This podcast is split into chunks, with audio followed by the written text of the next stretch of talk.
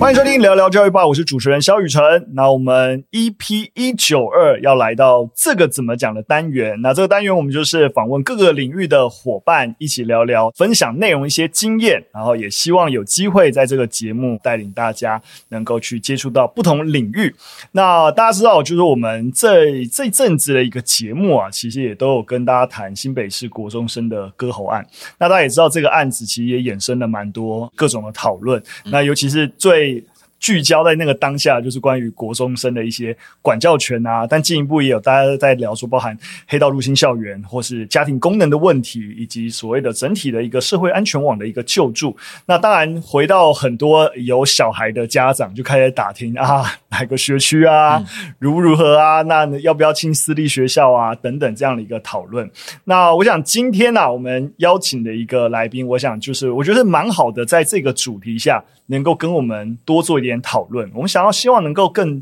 专注在台湾的中介教育，也就是说我们是如何去面对这群可能就是有犯过罪的青少年，他们在法律之余，法律的整个介入之余，我们到底在教育面有哪些措施。那我们开心今天能够邀请到就是在台湾推行戏剧教育，并且带到各级学校，然后甚至进入到刚刚我们提到各个中介跟安置机构来陪伴青少年的青少年表演艺术联盟啊，我们青艺盟的盟主余浩维，欢迎。 Hello 雨辰好，所有朋友大家好，我是余浩维。因为浩伟，我知道你们在做的事情，当然这整个青艺盟其实针对是整个青少年的表演艺术，大概是从应该2014年吧，对不对？就是开始有风筝计划，对2014，所以刚好也就是台湾吧成立的，真的啊？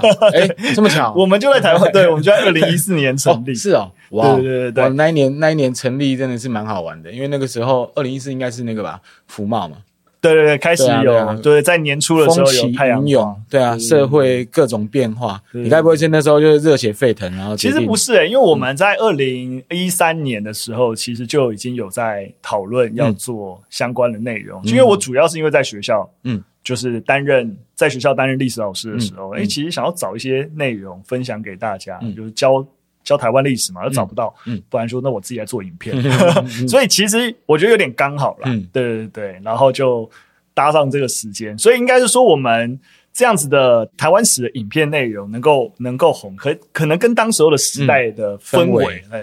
对是有关系的，对啊。那跟你们做风筝计划有关吗？跟我们做风筝计划比较没有那么大的关系。我说2014年那个时代氛围，可是2014年因为青艺盟除了风筝计划，有另外一个叫花样戏剧节的计划。那一年花样的主题刚好就叫做我们的美丽岛，然后就是带着同学透过高中生透过戏剧创作去认识真正的历史是什么。所以你刚刚讲你在教历史，我觉得特别有感觉，对啊，因为小时候学的历史都是别人的地理嘛。没有对啊，然后也是我觉得也蛮好玩，因为小时候我自己在读书的时候，也就是学校教什么我就去背那一些什么长江黄河省份啊，哪里产大豆，哪里产什么有的没的。可是后来也是因为艺术，然后呢开始会接触比如说社会上面发生的事情，然后我自己回头看才发现，天哪，原来以前我讲说我是一个台湾人，那台湾它的过去它的背景到底是什么，我自己不清楚的，对。然后甚至比如说像大家可能有一些家长会很敏感，比如说什么228啦、白色恐怖啦这样的东西，在学校里面的以前的课本就是轻轻带过，你也不知道那个过程到底是什么东西。所以有些时候我觉得蛮有趣的，就是小时候真的会觉得说我是中国人，我是干嘛干嘛，对。长大之后发现讲中国好像怪怪的，因为你随着那个国家社会新闻越来越开放，就会觉得我讲我是中国人好像很奇怪，然后自己就开始去对啊所谓的理解爬梳一下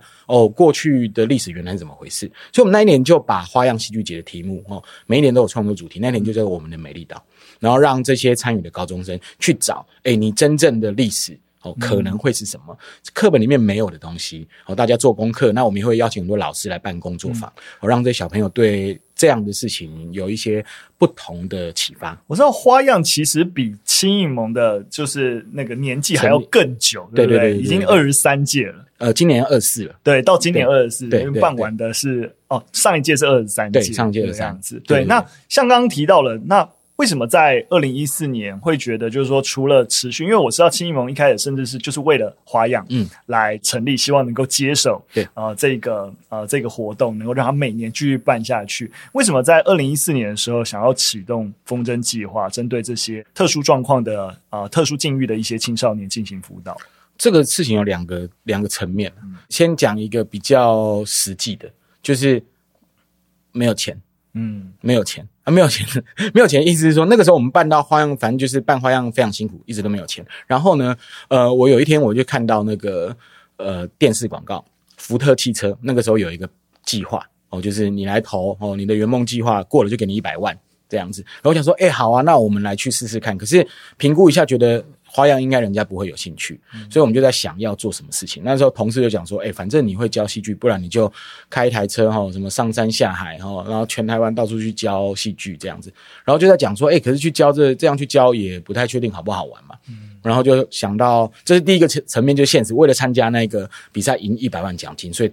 要提一个计划出来。然后第二个要提这个计划，它就跟我自己比较有关系，因为我小时候就是一个中辍生，而是因为遇到戏剧然后所以有所不同。那我就在想，对啊，戏剧可以改变我可不可以去影响曾经跟我很像的小孩子，所以我们就推出这个风筝计划，就是进到安置机构里面去，然后带一票艺术家进去，然后教这些小朋友表演艺术，然后呢结束之后呢，再把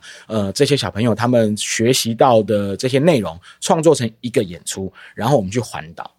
岛100天，然后去到所有不同的安置机构里面去，让这些我们教出来这些安置机构的小孩子用他们的作品跟其他小孩子做交流跟分享。所以我可以说，就是其实后也是透过，当然刚好有一个专案的一个计划，其实也是透过开始执行整个风筝计划，其实才开始对于台湾这些安置机构啊、中介组织啊等等有更多的一个了解。对，我觉得今天也真的是要让就是将近10年的一个青艺盟在这个领域上面努力能够跟我们听众朋友分享。不过一开始我其实也还蛮好奇，浩伟刚刚有提到，包括你自己是中辍生，对，然后算是意外接触戏剧吗？还是你本来就是从小对于戏剧就有一些憧憬？你这样一问就真的是意外，因为我国中的时候我会接触戏剧，接触艺术，其实是因为我国中的时候不爱念书，然后呢我们那个时候一些爱玩的朋友，他们真的国中生呢就在安非他命，就在用安非他命。然后呢，我就跟他们一起玩，可是我没有用哦，就是我跟他们和在一起玩，可是我没有用。然后他们很妙，他们听那个音乐，好，他们你知道在用的时候嗨嘛，他们听的音乐，我觉得很酷他们那时候都在听伍佰，听伍佰那个时候刚出那个《浪情歌》啊，然后《爱情的尽头》啊那张专辑，我就觉得很酷，因为那个完全打开我对艺术跟音乐的世界。我小时候听的音乐都很怂我不知道你们校园民歌之类的。哎呀，是那太有气质了。我都听那个叫《舞曲大帝国》，我不知道大家知道，那个听线上的观众朋友不知道知不知道？雨辰，你知道你有听过吗？我没有。我们小时候真的夜市卖的那种盗版卡带然后它就是那种舞曲串烧。那种外国的舞曲，然后全部剪接在一起，一卷录音带大概60分钟，就从头到尾 non-stop。然后听一些那种很怂的音乐，真的，我小时候就只有听那种东西，而且还很期待每个礼拜去夜市买新的。对，然后所以我那个时候听到那些一起玩的朋友他们在听500，我就觉得这什么东西好酷然后就那个时候就有一个启发，就会觉得说哇靠，那我以后长大我也要当摇滚巨星然后后来就是因为要那个时候在台湾你要当明星除非你走在路上被发掘，第二个可能性就是去读华冈艺校所以华冈艺校那时候对我蛮好考的，对，然后我就想说，我不太爱念书，可是还是考上了。考上之后进去才发现，原来来读华冈艺校不是培养你当明星的。我进去考试，老师说你为什么来读华冈艺校？我说老师，我想当摇滚巨星。老师说你长这样去做灯光。我就好，我还是真的去做灯光了，对啊。然后后来就是因为进到华冈艺校才发现，原来这个戏剧科在学的不是当明星，而是学剧场的专业工作。对，然后也因为这样跟戏剧结缘，所以一切都是意外。了解，对。那我通常就是我们就是有来宾来，我自己都会很喜欢问一个问题，因为包含一开始我们节目前，然后名片发现哇，青艺盟叫盟，竟然就直接就是浩伟的那个 title 就直接是盟主。萧雨辰也可以叫霸王了，台湾霸王，我觉得蛮好的，可以耶。但你要扛得住对，所以我就蛮像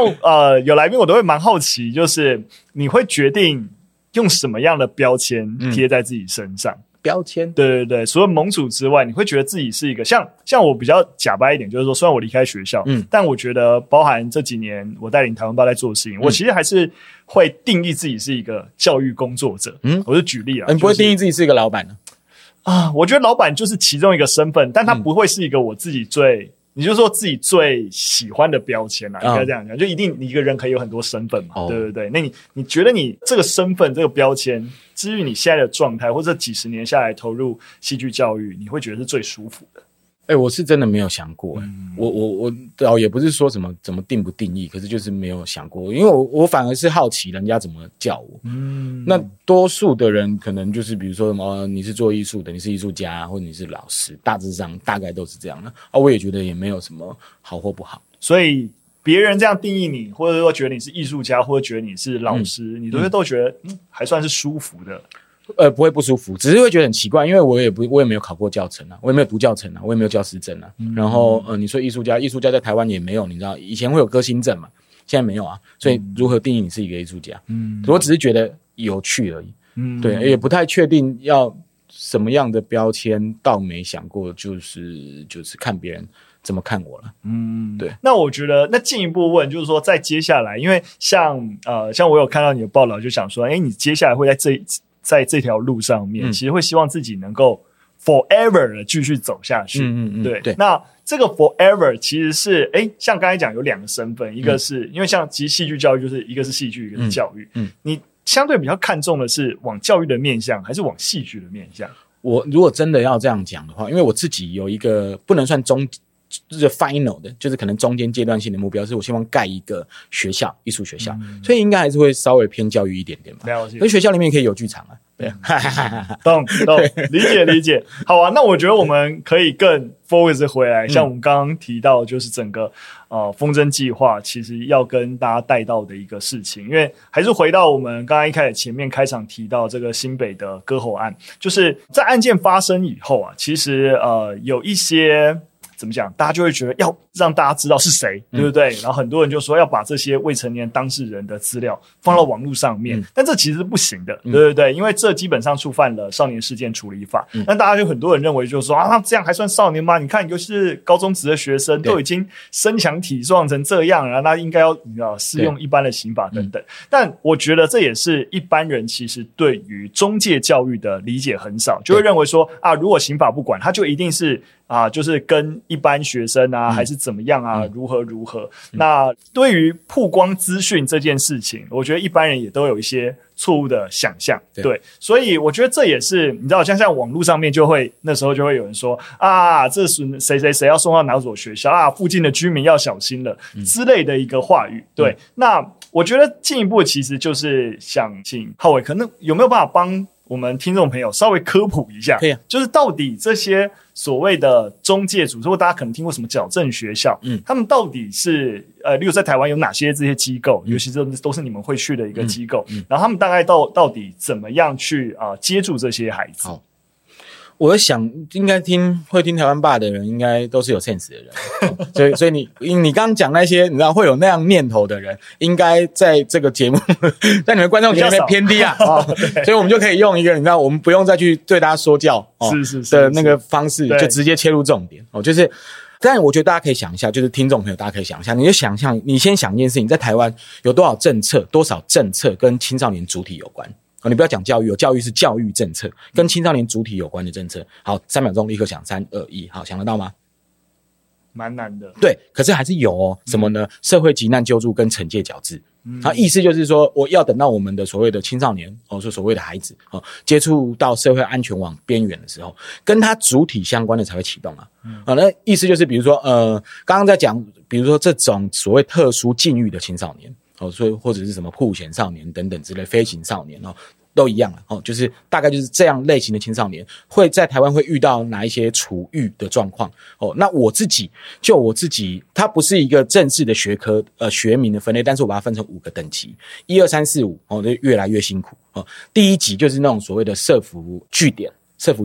比如说像什么家福啦什么孩子的书屋啊那种，会提供那种所谓的弱势孩子他可能课后的照顾，给他课程啊，或者给他晚餐啊，有一些老师帮他们上免费课程，这是第一种哦。所以会到第一级的孩子基本上就是都还算是没有那么的严重或所谓辛苦。第二级就是中介教育学校，中介学校哦，那中介学校呢在台湾它有三种类型，一种是教育部办的中介学校叫慈晖班，全台湾有11间。哦，第二种叫合作式中途班，就是呢比如说政府跟民间的一些单位他们合作的这种可以接纳国中生中介学校收的都是国中生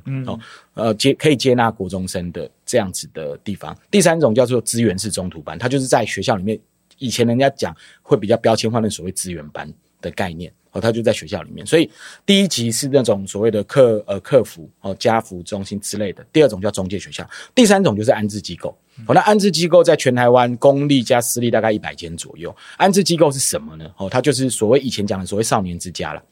那会来到安置机构的小孩子就两种途径跟路线第一种就是从社会局转介过来的，就你看社会新闻什么失火爸爸杀妈妈之类的，然后社会局介入紧急安置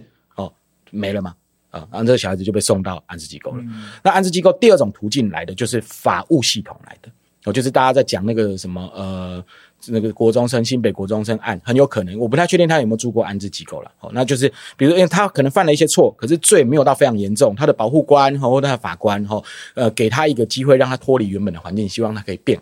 好所以就会送到安置机构里面来。那安置机构里面的孩子都几岁呢？大部分都是比如说从国小的话，这种安置机构叫做育幼院那你可能到了所谓的什么什么比如说我举个例子，比如说成熟少年之家他可能收的就是从国中到18岁左右的年纪这是第三级所以你看刚刚讲 1,2,3,4,5 越辛苦嘛，你第二级的国中生就是中介学校，第三级的安置机构开始法务的变多了，第四种就是少管所那就是可能就是这个所谓新北国中案的这个主角他被转出来的地方。那少管所呢，在里面呢，通常比如说可能3天到最多到3个月，意思就是说他可能要嘛，他可能被判刑在等待发落。另外一种，比如说他可能去个几天几个礼拜，这种就是可能他的保护官或法官给他一个惩戒，然后让他去里面待着看会不会变好以前我们教过的孩子也有人，比如说在里面可能就待个5天啦，待个3天就出来了，对啊那第五个就是所谓的矫正学校，以前叫做感化院那现在台湾总共有4个这样子的学校敦品、励志、城镇、明阳那敦品、励志、城镇都还是一种学校的形态就是他可能也真的有犯了一些罪然后呢要接受矫正教育或所谓感化教育就会到敦品、励志、明阳，那里面基本上都是所谓的未成年对不起，敦品、励志跟城镇但是你真的是真的所谓重刑犯的就会到明阳，在高雄所以大概是这5个等级。比如说一个所谓的特殊境遇的青少年，他可能会分类到这样子的地方，那按照他可能发生的情况以及他自己本身有没有做一些所谓更偏差的事情他的法官、他的保护官或者他的学校老师来决定来裁决他要到哪一个地方去。了解。那青艺盟通常就是会接触到整个风计划会接触到的层级，大概在这5个层级的是大概是哪些层级？我2014年一开始做的时候，我从第3级开始进去然后安置机构，对，安置机构。然后在那之前呢，在2014之前零零星星的，因为有一些朋友他会知道我的历程，就是找我去少管所、去感化院，然后去演讲去演讲，对，或教课或表演这样子。然后突然想到一个很好笑，我有一年没有，这差练的，就是有一年我去那个感化院，然后呢演讲，然后表演完之后，他们的那个不知道典狱长还是什么的，就跟那个找我去的那个人讲说，以后不要再找这个来了然后我就问他说为什么，他就说因为他来会煽动这些小孩子的情绪煽动情绪是什么意思？没有，因为我讲话就比较，我有些时候去跟比如说青少年讲话就会比较好玩比较有趣。那在监狱里面，因为他要管教嘛，你知道他们来听你上课或者是看你表演，他们都要戴手铐脚镣的对，然后所以因为他就希望他们就是就乖就对了。那我可能因为有一些可能类似的经验，所以跟他们沟通聊天就会讲到可能他们也会有相同的感受，所以就容易浮躁对，没有啦，那只是一个无聊的差练啦，对了然后反正就是去了几次，但这其实是一个关键就是其实我们这些单位，我们最终都会希望他们能够好好的回到社会，但是什么叫做你只是让他们安静，还是他们真实的有所改变？对，很多时候最后我觉得虽然是一个小案例，但是还是能够透露出其实我们在外界去看待他们，反正你乖乖的，对啊，安静就好。是是，对啊。可是你要知道一件事情，这样子的小孩子都很会演，他们超会演，他根本不需要学表演艺术啊，根本不需要学戏剧啊，从小就会演了。我跟你说，大家都觉得说艺术好像离自己很远。欸，你各位，你有没有说过谎？你只要有说谎，你就在创作了。嗯，对啊，从小到大不可能没有嘛，对不对？好，所以我的意思就是说，对，于晨刚刚讲的没有错，就是大家都希望他乖，希望他只要不表现的如何如何，大家期待接受的样子，他可以演给你看啊。他今天只要离开这边哦，他也可以再去，你知道，故态复萌也好，或者是回到原本的路，对啊。啊，讲多了，所以我一开始，比如说最一开始，其实在少管所感化院，然后2014年开始进到安置机构，进到安置机构之后，大概到2017年，我又开始进到中介学校，因为我发现其实这些孩子、这些小朋友，你真的要解决他们的问题，要到前端去，你越到后面，其实那个越来越难收束。甚至是你要他改变也很难，因为他们已经，我举个例子，比如说我们在2014年的风筝计划，我们那时候带了很多安置机构的小朋友，我们在陪伴他们那100天里面，多可爱、多单纯、多善良都有。可是结束之后，他们又会回到原本的环境，很快就被拉走，要继续的去为非作歹。他们只要从机构里面要逃跑出来，第一件事情绝对犯罪，为什么？他要偷钱，第二个他要偷车，他绝对就是犯罪啊！所以他只要一从机构里面逃跑，他马上就是你知道又被刑罚了，他不太可能就是还会有其他更好的处遇。对啊，你就想象一件事情，你知道我们那个时候在埔里，我们那个时候计划结束了100天结束之后，有一个小孩子其中一个孩子，他就是觉得说他没有办法在机构里面再生活，因为在机构里面虽然说有一个地方可以照顾他，可是大家要知道一件事情，在那里面其实很多时候他可能是比较高压的管教，那也不是说老师错，而是的确你要对待这种小朋友，你没有办法用一般的方式嘛。那很多时候你在教育或者陪伴的过程当中，最快的方式是什么？就是威权啊，你用威权去这样子呵斥他等等之类。可是这样子的同学他就没有办法接纳这一套嘛，所以他那100天玩得很开心然后呢表演很有成就感，回到机构他就不适应他就决定要逃跑。欸，你知道他很厉害，他们那个机构在埔里然后他最后被发现的时候，他回到屋来，他偷了7台摩托车，就是骑到没有丢了，再骑一台，再偷一台，就这样子跑回屋来，也是很有才华，蛮厉害的。不要学。那你这样子，所以也因为这个契机，让你们从安置决要往中介走。那你们在中介这个中介学校这个领域，大概做哪些事情，觉得才能够真正达成刚刚浩玮其提到就是更往前的防堵？我觉得那个时候我回到2014年那个时候讲一下，就是那个时候做的时候，其实我们那个计划一出来，其实蛮多人在关注的。可是就是因为结束之后，很多小孩子他们又所谓的行差踏错。我自己啊，后面隔了1-2年，我花1-2年时间在找那个时候逃跑那几个小孩子，全台湾到处跑去找他们。那很多都是那种他逃跑，所以他必须犯罪嘛。然后可是他犯罪他也没被抓所以呢我去找他们就是希望说，你们要不要回到机构里面去虽然说知道你不快乐在那里面干嘛干嘛，可是你只要把机构里面该时间待完了你再出来，你再重新开始嘛，你也不要这个时候，他简单来讲他有点像是，他也不能说他在服刑可是他就是法官判他保护官判他你要在这里面待2年，你就是要待2年嘛，2年之后才能评估你啊，可是你2年都待不完，你跑出去，你去打黑工你去加入黑道，你去干嘛干嘛之类的，不会比较好嘛？对啊，可是那个时候就是一直劝说他们回到机构又在逃跑，回到机构又在逃跑。那所以很多人就那个时候周边的朋友就会觉得说，你做这个好像没意义。对啊，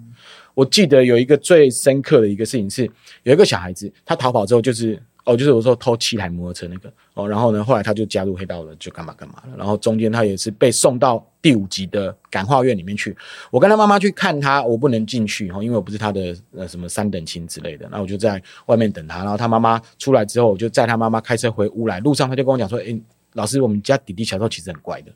要不是因为呢，他爸爸喝酒会打家人。”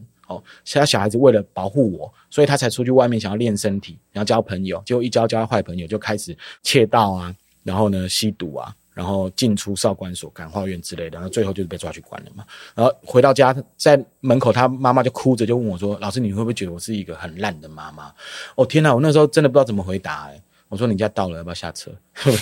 不是，因为我真的不知道讲什么。妈妈下车之后换我在哭，因为我也会觉得天哪，也是为了这个小朋友也花了很多的心力嘛。对，然后我那个时候也是很难过，所以我就在想，对吼，如果我们做这些事情大家都觉得没有用，甚至你看到他真正行为表现也好像真的没有用，难道真的没有用吗？那我就在回想他妈妈讲的话，如果说他能够再早一点点接触到不同的可能性，不一定是说遇到我，或者是比如说他的生活当中有其他的可能性的话，是不是他就不会变成是会去走这样的路？所以我才在想说，那我或许应该要再往前端一点点。那也很刚好，那个时候就有一个朋友，也算是朋友，对，嘉义县表演艺术中心的一个主任，他就有一天他就2017年的时候打电话给我，他就说那个余皓伟，我知道你在办风筝计划齁，我在嘉义我要办一个青少年戏剧比赛啊，你拜托一下齁，你找一对中辍生来参加好不好齁？我刚想说你以为中辍生 7 买就有那到处去抓没有啦，我开玩笑，不是，我想说这个不是这样子弄的啦。他说拜托啦，怎样怎样怎样。我这边跟听众朋友讲一下，以后人家请你喝咖啡不要随便乱喝。他那天就是因为他请我喝咖啡嘛，然后我不好意思拒绝他，我就说好啦，你如果真的有找得到再说啦我就再说，因为不可能我去路上那边抓中辍生给你来，然后叫他去参加戏剧比赛啊，你以为在演戏有那么热血这样子。结果隔了2个月他打电话给我说我真的找到了，在嘉义有一间学校叫民和国中慈晖分校他们是国中生，里面都是这样子的孩子。我想说好吧，都已经喝饮咖啡我就去教了。所以也是从2017年才知道原来在这个安置机构的更前一端更前一级有一个这样的中介学校。那也可能符合了我2015年那个同学，那个被送到少管所的同学，我希望可以再往更前端去走。对，所以那个转换是这样子。了解。我觉得那进一步，其实如果回到像刚才讲的，其实这个合案我觉得蛮大的一个，我觉得你说遗憾点嘛，就是大家也开始在讨论这些中介学校然后也就是有更多对于这些在这些学校里面的孩子的一些标签化。对，那我不知道金某如果回到刚才现在当前社会上这个案子你们自己怎么看待这个案子目前这舆论这样子的延烧啊然后至于你们在做的事情会不会反而更难处理啊等等。我觉得不会，可是我觉得像那个时候，当然这已经过了差不多快1个月了吧，那时候刚发生的时候也是有一些人会打电话给我问一下我的意见或者等等之类的，可是我就觉得大家都搞错重点。我所谓搞错重点的意思是说，他们都说这个中介学校出了什么问题，可是这个同学他就不是这个案主，这个主案件的时候他就不是中介学校的孩子啊所以我就想说这到底风怎么吹的。所以有一个很大的一个点，其实刚刚皓伟有讲，因为他其实是在那个少管所对少管所出来了，所以其实像老说皓伟刚才不讲，我也没有这么完整的掌握刚刚讲的5个层级对然后不同层级的状态是什么所以其实我觉得这也是像刚刚一开始前面提到，就一般人对于这个体系的认知跟掌握其实低的然后会直接贴一个相对最负面的标签在所有层级的孩子身上，全部都贴上这些标签。对啊，所以当然我的意思不是说那个他是少管所的，不是我中介学校的事情，你搞错了，不是。我的意思说，你要解决问题，你要先知道问题的根源在哪里。对，那当然中介教育有它存在的意义，它就是为了去接住这一些所谓的特殊境遇的青少年。对，可是并不是说你来到这边他就一定就是你知道就是因为他读中介教育，所以他才会去为非作歹，才会去干嘛。对，所以你假设比如说今天大家要讨论的是，好，到底为什么会有一个小孩子拿刀去砍人家这件事，那可能要去理解他生长的背景跟背后的原因，而不是因为这样就去给他贴标签。当然因为比如说这件事情的爆发，大家对于所谓的育政管理对于所谓的感化教育这件事情认为是没有效的因为也很多人出来讲，就算你不要听这些专家讲，你也都知道就越关就越大尾啊你在里面你接触到的都是这些，很多都是去进修啊。我们以前中介学校的时候，有一些同学也是这样子莫名其妙被送进去关关个3天5天少管所关了3天5天出来，然后就很开心啊我在里面，老师，我认识一个大哥，我认识干嘛？以后他们说以后出来干嘛。而且我觉得，比如说像我觉得最难过的一件事情是，去年我在教中介学校有一个同学他是因为他来到这个中介学校之前就已经犯了一些错误，他的保护官就把他判来中介学校。然后我们在学校里面上戏剧课等等这些也都很开心，他也在这里面我觉得也是有所成长。我所谓那个成长是他比较愿意去表达。你知道很多小朋友现在大家看青少年，你说问题真的很多了，可我觉得最关键的一个问题是他们不会说自己的问题是什么，他不会表达。所以我们演戏的时候让他有机会可以去你知道梳理一些他对很多事情的感受跟想法，把它写成台词，然后他上台去演出，虽然演得很烂讲真的，可是很感动。他自己也说啊，哦，因为有这趟过程他可以去梳理很多事情，他也觉得他希望可以改变可以不一样。可是我们演完戏之后，他们那时候比赛得了第二名非常开心嘛，结果他的保护官来了，来到学校讲说他之前犯的案子他还是要进少管所，还是要把他抓去关。我那时候就跟学校主任我想说可不可以就是有没有机会跟他的保护官沟通，就是说不要让他去那个地方，因为我们都知道他进去那边可能不会比较好。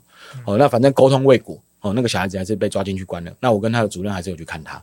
然后他关完，他没有关太久，关几个礼拜而已。关完之后出来，本来以为他也很希望可以再回到中介学校来，结果没有他被判到安置机构里面去，判到一个屏东的安置机构。结果咧，去没一个月逃跑，又逃跑，逃跑就讲说啊，因为他不习惯，他不习惯干嘛干嘛，逃跑去哪里咧？这个小孩子家庭环境非常非常复杂，他们的主任学校主任跟我讲说，他单亲他的家长会叫他去贩毒，赚钱。人没有在 care 这些事情，没有在 care， 就是我孩子要赚钱我就让他去，所以他们家庭环境非常非常非常复杂。那你说的他的保护官可能会觉得说他必须要去到安置机构才可能会比较好，可是我们在学校这边看到的事情是他因为戏剧活动他真的有所不同，真的对啊，那你没有办法抵过这些制度的干嘛干嘛，你就真的又看到一个孩子眼睁睁的就这样行差踏错又走偏。这样子不会让你们感到有点无力吗？就是我好不容易有机会把这孩子，我觉得一定会无力啊，一定会无奈，一定会。有没有一些成功的案例是最后在不论是治愈孩子，然后甚至说服这个系统，然后让这孩子真的让他找到自己想要改变的一个新的地方？我跟你说，我今天来录这节目之前啊，这是真的千真万确的感动，就是2020年我在中介学校教的小孩子毕业了，那一年我带他们去参加那个我带他们办了一个售票公演，然后卖票，然后那个门票给他们当升学的学费。然后今天早上我要出门的时候，就是那个小孩子传讯息到我们粉专里面来，然后就讲说他现在高中毕业了，然后呢我现在对不起我现在好感动。他现在高中毕业了，他读大学，然后他要去读社工，他传讯问说那个之后我们回学校教课他可不可以跟着一起去，因为他想要就是也能够去，因为他是这样长大的，所以他想要去读社工，然后可是他也希望在这段时间他可以回到这样子的学校里面去帮助比他年纪更小的一样走过这段路的小孩子。对啊，所以你说成功我不敢讲他是所谓成功，应该是说他是我们乐见的正向发展。对，这样子还是有，这样子的故事也当然会有，可是你说这样子像刚刚那样子的同学，这样子的处遇跟这样的状况，他也是很常不断的在发生。是，对。我觉得我们刚刚提了当然蛮多，就是这些孩子尤其是一些比较结构面的问题，但我想要回过头来更多了解一下，就是浩玮怎么样用戏剧，因为我们刚才有听到就是说透过戏剧那孩子可以更好的表达自己，那在整套戏剧教育集合这些孩子除了自我表达之外，你觉得在这个整个导入过程当中，至于孩子或是至于他们自己的发展也好，你其实怎么想戏剧至于他们的作用？我觉得讲最简单一件事情就是让他有感受力，让他有同理心。对，就是你要能够感受戏剧或者是所谓的艺术，它让人家体验到美，美会让你有感受，有感受你就能够把现实跟理性缝合。对，那我觉得现实跟理性缝合，所以它会变成是你在对很多事情的时候，你有机会可以去同理，同理心我觉得是最重要的。对啊。所以简单的回应的话，我觉得会是这样子。我觉得我刚才得到一个非常有美感的形容，就是我刚才谢谢，我也是看书得来的。就是有时候我们想象，就是理性跟感性就是一个截然不同的东西，但刚刚等于浩伟意思当然先不论是不是看书，就是说其实艺术或美或是所谓这些感性的力量是要缝合好像一个理性跟一个残酷的现实、中间的一个粘合的一个力量。我觉得这个譬喻我觉得今天我自己都觉得值得了、谢谢，我回去看一下是哪一本书我觉得蛮好。那我觉得在除了实际上面在整个戏剧导入，因为像刚才提到的是浩伟一开始是用整个用艺术来去定义，所以在整个戏剧教育的一个过程当中也会导入其他的一个艺术媒介或是其他的一些教育形式来一起辅助吗？因为戏剧它本来就是一个综合性的艺术哦，然后而且戏剧它有一个很好的一个帮助，就是可以帮助参与的青少年去启发他的八大智能。八大智能里面很多有逻辑思考哦，然后呢有美学，有肢体律动，那更重要的就是你如何的内省。哦，所以因为包含他们也要自己做剧本的创作，所以整个情节合不合理，对，或者说其他艺术的层面，包含你要做服装设计、道具的一个设计、音乐啊，比如说你就算是你不演戏，我觉得戏剧有趣的地方就是因为它是综合性的，所以你可以在这里面找到安放你自己的位置。有人他不一定他喜欢表演，可是他可能对音乐比较有感觉，对文字比较敏锐，甚至比如说我喜欢跟人互动，那你可以当前台接待观众啊，你可以去卖票啊，对啊，所以艺术它。我们所谓的用戏剧这件事情的原因其实是在这里面，所以当我们用所谓的戏剧教育进到学校里面跟这些小孩子相处的时候，会可以设计很多不同的课程，让他们有很多不同的体验。所以戏剧课你说很多时候是在教他们演戏吗？是在教他们当明星吗？其实不是耶，很多时候是在帮助他们梳理自己。所以我们也会用很多比如说像工作坊的方式啊，涂鸦啊，手作啊，或者是感官的体验，比如说讲很简单的，就是两个人一组，把他眼睛蒙起来，不管你用口罩还是什么，把他眼睛绑起来，然后另外一个人带着他去逛校园。对，这个时候你就会看到人性的光辉。到底是把他对啊推下去，还是什么？可是你在过程当中你就发现，这些中介学校的小朋友很。每次玩这个活动就会觉得很有趣，你知道有一次我很故意，我就让他们老师跟同学一起玩，他们学校主任吓死了，我不要，我要安排他一个最坏的学生跟他一起。然后结束之后那个主任他就分享，他说哦天哪，刚刚真的是我以为那个孩子会把我推下去结果没有他在带我在移动的时候非常的细心，非常贴心，然后可以照顾我这样走。我说你看嘛，你平常每次要骂人家然后等等之类的，换另外一个方式去建立关系。所以回到所谓戏剧教育在干嘛，他不是一般人大家都觉得你在演戏了，以后当梁朝伟，不是他是真的去启发你的感官，用各种不同的方式，工作坊的方式，然后设计活动教案的方式，对啊，让大家有所体会。了解，因为戏剧教育我知道我们毕竟在学校里面本来也就有表演艺术课，那我想这另外一个计划其实花样其实也本来青艺盟并不是就是专门针对这些特殊境遇的孩子嘛，所以其实也针对一般学校他们在青少年的一些表演艺术的部分，然后像透过花样给他们一个舞台。所以平常你们至于一般体制内的一个学校是用怎样的一个合作的一个方式，还是你们会怎么样协助学校的一些表演艺术或是戏剧教育的落实？我们跟学校的合作方式就是绕过学校对，真的就是基本上来参加花样的小孩子，他们以学校为单位，但是学生是主体，因为他们就直接组团来报名就好了。对，我们中间不会跟学校有的没的，也是因为学校他们可能会去，你知道现在讲什么108课纲多元开放，还是在担心成绩居多啦。是，然后对啊，或者是比如说你我学校参加，那我假日我老师我就要陪学生等等之类的，对，所以我们基本上跟学校合作，就是学校你不管我最好，可是。重点是我们也会让学校知道，当然不是说不理他把小孩子带出来，就是让他知道就是你的同学有来参加这个活动，你们不用做什么事情如果你要参与陪着你的同学一起上课，我觉得也很好，因为你会看到他们在这里面的成长。对，那如果你真的不行的话那你不然就是他们到时候要演出，你帮他们出个交通费嘛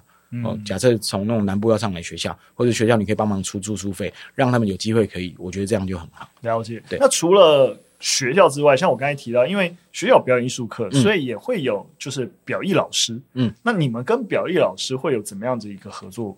关系吗？你怎么看？你以前在学校吗？你以前在学校当老师吗？你有印象你们学校的表艺课怎么教的吗？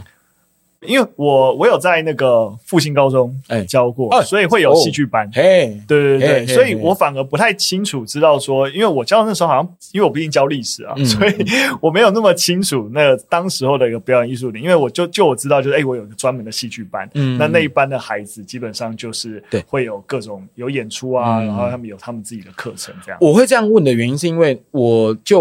知道跟认识到的，你说表艺课它是一门课，可是你操作老师不同，你带的方式就会不同、嗯、我以前也问过花样的小孩子，就说你们表演课在上什么、嗯、他就拿他们课本给我看，然后我就我靠，这怎么这样上的、啊、我的意思但不是说所有、嗯、他的表演课就要教贝多芬几年出生几年死掉，然后等等之类这样的东西，说那你们上课都在干嘛，老师会带你们怎么样怎么样干嘛干嘛吗？他说也不太会、哦、因为就多数可能是照着课本上会给他们看影片之类的、嗯、比较难有机会带他们去实体操作，因为表演课在学校里面的比例也不高啊。对，一个礼拜还是两个礼拜可能才一堂课。对啊，那如果说表演课有表演课的进度，很多时候他可能必须要，你知道吗？这个进度的意思就是说他要去符应考试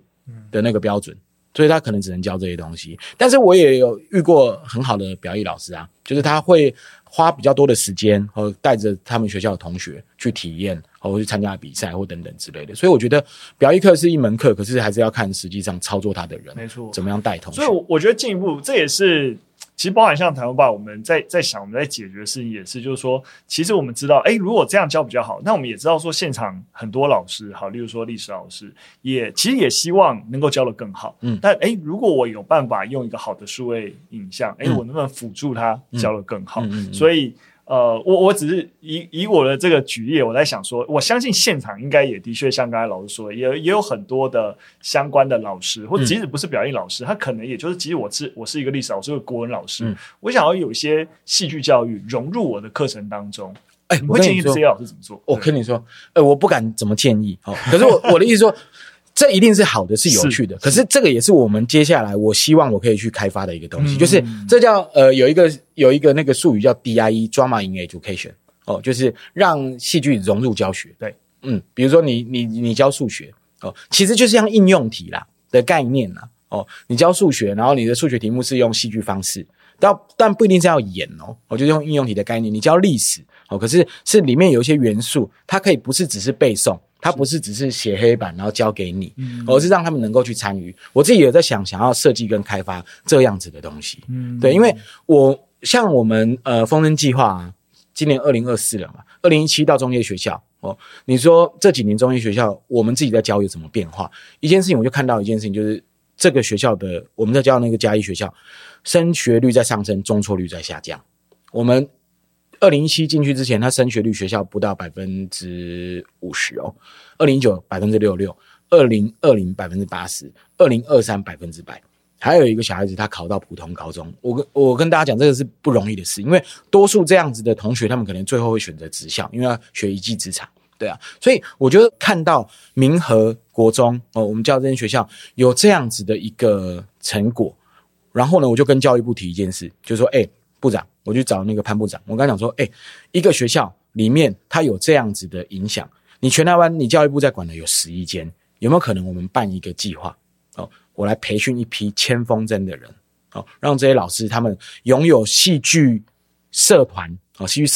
的专业教学能力，然后进到其他学校里面去哦，让其他学校的孩子也能够有机会上戏剧课。部长说好，所以呢。我们2022年的时候就开启了一个那个师资培训，然后培训了40个伙伴。现在全台湾今天在录节目应该已经有8间中介学校了，都有上戏剧课。所以我要讲的事情就是说，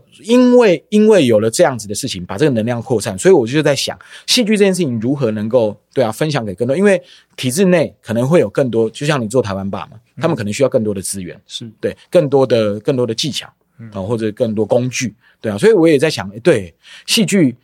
的这些所谓的师培或者是戏剧 DIE 的这个融合，应该可以给课堂上很多的帮助。没错，非常期待浩伟，如果未来有一些具体的一些教材啊、成果产出啊等等，我觉得应该会蛮精彩。不过我觉得越听到你讲这些东西，我就觉得又跟我很像，包含我们刚开始在开录之前聊，就说我也好多事情想做，然后可以看得出来，就是浩伟这边也觉得，其实青艺盟还有很多东西可以努力，但这些努力都需要资源，对，这些资源换到具体就是说你也都需要组织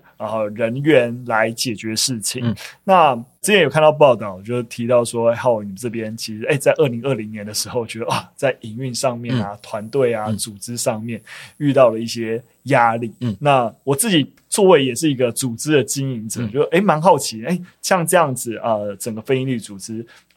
可以说你知道20来年头这样子再走下去，你会觉得这长期的组织经营遇到什么样的问题跟挑战？我一路走来都是问题，我是说真的，因为你刚刚讲了，你是创业，我是非营利组织啊。虽然说那个只是名称不一样，可是其实你在做的事情精神都是一样的。对哦，那以前完全真的没概念，我以前的概念是什么？你说到2020年之前就是烂命一条，真的真的真的，反正我可以来做，我就想做嘛，我也没有想那么多，我就是想做。我以前对啊，就是完全没有概念，就是会遇到伙伴跟不上还是怎么样的问题？我觉得也不能说人家跟不上，就是因为你太鸡巴啊。我说我对啊，因为你想做事情，想把事情做好是哦，然后可是因为我必须先这样讲，我现在在讲的都是以前毫无概念的我，毫无经营概念。现在你已经升级了，也不敢呢，就是还在努力啊，就是要学习嘛。就是我所谓那个烂命一条，然后呢，那个很鸡歪的意思就是说，我就想做嘛，哦，然后呢，你要做你就跟我一起啊，我们做这种事情就是热血，就是燃烧啊之类的。后来想想。不对啊，妈谁要跟你燃烧？你烧你自己就好了嘛，你干嘛烧别人？所以以前会觉得说，虽然说我是一个所谓的剧团的负责人哦，然后底下有一大票人一起哦，可是我没有照顾好人家。讲实话是这样子，怎么就很直接嘛？你没有办法付人家一个你知道能看的薪水。当然，我必须讲一件事，我都没有违反劳基法，对对对，就是该有的就有，但是我也只能最低薪资哦，所以 22K 的时候我就只能给 22K。25K 就给 25K 之类的。那可是因为要做的事情很多嘛。对啊，那也就是因为我刚刚讲的烂命一条，然后2020年为什么会转换的原因就是因为我后来生病。我生一个蛮严重的病，然后去住院住了大概40几天。我住院的时候我就在想一件事情，我那时候住荣总，我就看荣总这个机器这么大，它到底怎么运作的啊？那里面大概几千个员工吧。后来想啊，就是要有制度啊。就是非营利组织，你也是要有制度啊。而且我虽然说是烂命一条，可是我是的确也是希望，就是青艺盟可以影响到更多的台湾的青少年。我讲一个真的，这个有点恶心，可是我真的是希望台湾的未来可以更好。那青少年他是未来的这些所谓未来领袖，对啊，以及所谓的未来的希望跟光明。可是你看，我们社会提供给他的东西其实不多呢。现在大家都很担心，希望小孩子可以把小孩子从手机里面拔出来啊。对啊，这个手机的影响不用再讲了。对啊，你看还在跳科目3，没有啦，不是啊，对啊，台湾霸人应该不会跳吧？啊，没有啦，好啦，开玩笑。对啊，所以我的意思是说，因为我觉得需要有制度，所以从生完病之后出来就开始大彻大悟，对，然后就觉得对啊，我如果要所谓的永续经营要做得久，那么我应该要建立制度，我应该也要去学习，要去理解如何经营一个团体、一个组织这样。那我觉得，那进一步啊，就是说，像刚才提到的，就是除了内部之外。我觉得跟盈利组织对它不一样，就是我们必须要找到一些商业的一个资源点，然后这个产品能够 deliver 出去，然后别人愿意直接购买，或是甚至是 B 端也是愿意购买。但你们相对不一样，就是要能够说服一样大众或企业能够愿意支持你们。对，我觉得就像刚才讲，虽然说做法不一样，但逻辑是一样。对，其实都是你要找到别人的需求。对对 对， 对，其实就是这样。那你们是怎么建立跟这些，就是例如说，因为所有在就像刚刚提到，相比儿童，经营青少年这一块，真的非常辛苦。对，就以捐款的那个母体来说，大家都觉得哇，儿童哇，看这个小朋友未来的主人翁，然后大家一想到青少年，对，所以。其实我必须要说，就在整个这个明明儿童的定义，就是说全国就是在儿童公约组织里面，儿童定义是包含青少年这一块，对。但大家一般人的想象儿童的理解，就小学就是未成年，对。那到底你要怎么样能够媒合资源去争取这样的一个支持？我觉得因为媒合资源这件事情从2001年开始在做的时候，就一路以来都是这样子。可是我觉得像对啊，你刚刚讲说你有参加那个什么 CEO 组织，对啊，我觉得一个点啊，就是说盈利组织也好，非盈利组织也好，我们在做的事情就是解决一些，我创业也是在解决社会问题嘛，解决一个问题，然后你有 know how，等你找到需求。那我觉得我们也是一样，我们以前可能非营利组织或青盟在讲是，哎，你要认识我的感动，你要知道我很有那个，可是我觉得现在反过来就是我们去找你的需求是什么，然后我们的专业是可以去解决这些问题。当然这个问题呢，它跟商品不一样哦，他的意思就是说，其实我觉得你知道吗？我觉得蛮好玩的，就是社会就是组成就是要多元嘛。你看大家如果都去赚钱，社会多无聊，嗯，对吧？一样大家的时间都这样嘛。你厉害，你把你的时间拿去赚钱，哦，你的时间是拿来获利的。那我们的时间是拿来解决一些重要的问题的。大家能不能够合作，对吧？你获利，你本来你就需要回馈啊。法律规定的不是我叫你的，对对啊，你要永续报告啊，可以抵税，对啊，你要永续报告啊，对不对？那么既然你要永续报告的话，我们能不能够把我们在做的事情去让他看到，就是说，哎，他其实可以，不管是所谓的投资或赞助这样子的一个方案或这样子的一个行动，那这个行动，这些小孩子长大了，我讲一个最简单的，你如果能够多带一个小孩子回头，那可以省下很多社会成本欸。没错，对啊。是，所以我的意思是说呢，我们现在在做的事情如何去讨论，如何去干嘛，我觉得是以前的青艺盟也好，或者很多非营利组织，你只能用理念去感动别人，对，但我们现在在做的事情是如何把我们做的成果可以量化，嗯，可以被复制。对，没错，我觉得自己听了觉得蛮感动，尤其是我们组织经营久了，其实在思考那个更中长期性的一个，我觉得那个思维都是蛮一致的，很好玩的，我觉得很好玩，志同道合。我觉得最后啊，就是也想要，就是当然就是有机会能够邀请浩伟上我们的节目，就有什么是当前就是或是接下来一两年就是青艺盟这边最比较在意的事情，然后如果有计划我们的听众朋友可以一起支持的。好啊，那我快速跟大家报告一下，就是青艺盟做3件事情，第一个就是花样戏剧节哦，那这个是针对一般制度的青少年哦，那这个计划当然也是希望就是说大家可以来支持，因为花样一年大概要900万，然后我们找补助找赞助非常非常的辛苦，那大家如果愿意抖内的话，那也欢迎来支持花样。第二个就是风筝计划嘛，风筝计划现在社会大众比较关心，所以我们基本上8间学校的课程都已经有企业认养了，他们认养就是2年的时间哦，所以大家如果要支持青艺盟可以先选花样哦。然后第三个事情是我们在做第3件事情，就是你知道现在很多那个青少年他们的那个情绪议题很严重，自杀的这个问题很严重。我们今年开始青艺盟要开始回到我们自己的本业跟专业，就是我们要推专业的青少年剧场作品。就是我接下来想要发展一个就是你知道台湾的剧场基本上青少年要去买票，他买不到适合他的作品，因为这些创作主题里面比较没有跟青少年议题相关的。所以呢，我们因为我自己觉得艺术作品戏剧作品有它的疗愈性跟社会性，所以我觉得我们应该可以来为台湾的青少年剧场的市场来建立作品的品牌。对，所以我们今年11月会推出一个演出，他在讨论青少年自杀议题，叫行动代号独角兽，大家可以买票来看啊，这个就是最能够来支持的是这样。谢谢浩伟。那如果我们最后就通常毕竟我们的听众朋友比较多都是教育工作者为主，有没有一些你自己不一定是跟青艺盟有关，就是说你自己觉得觉得不错可以推荐给学生或者推荐给老师的一些资源？我两个，一个推荐给学生，我自己是我蛮推荐可以大家去看，给你的学生看那个《牧羊少年奇幻之旅》啊，对啊，因为我觉得那本书我到现在我还偶尔还是把它拿出来翻，拿出来看，对啊，而且你用所谓的它现在有出那种不能说绘本版啊，就是说有图片版的。我记得我看这本书也是国中，然后学校要写就是读书心得报告的时候拿出来看的，我自己看完也真是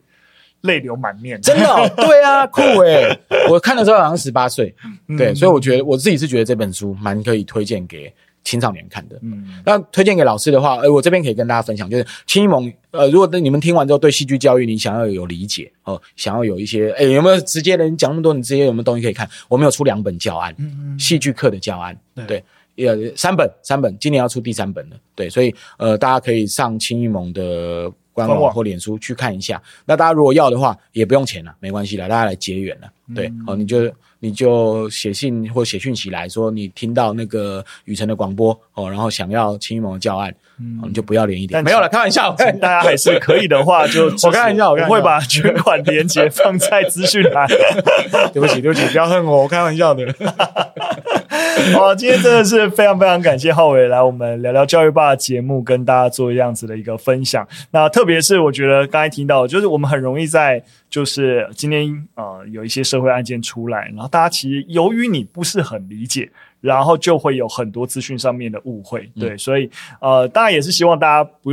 要轻易的受一些媒体或社群资讯起舞，就是其实很多在这个议题上面努力的人，其实看到的一个问题，不像就是你在像刚才浩玮讲，其实这就是一个单独事件，对不对？单独事件它反映的当然是一些很底层的问题，但你要解决是这些底层的问题，而不是看我要什么每间学校都要有金属探测器，然后我要检查书包等等，就回到一些很那种表象的一个东西，不见得真的能解决最核心的问题，对。所以我自己也很开心能够邀请浩玮来分享，然后我自己也收获蛮多的，对，谢谢。希望未来如果你知道台湾吧跟青艺盟这边我们有一些其他合作的空间，我自己都蛮开心的，好啊。今天的分享就到这边，非常感谢大家收听。如果有任何的就是想法跟意见，都可以留言告诉我们。那刚才浩玮分享的资讯，我们也会在我们的就是资讯栏提供给大家。那我们就下次再见，拜拜。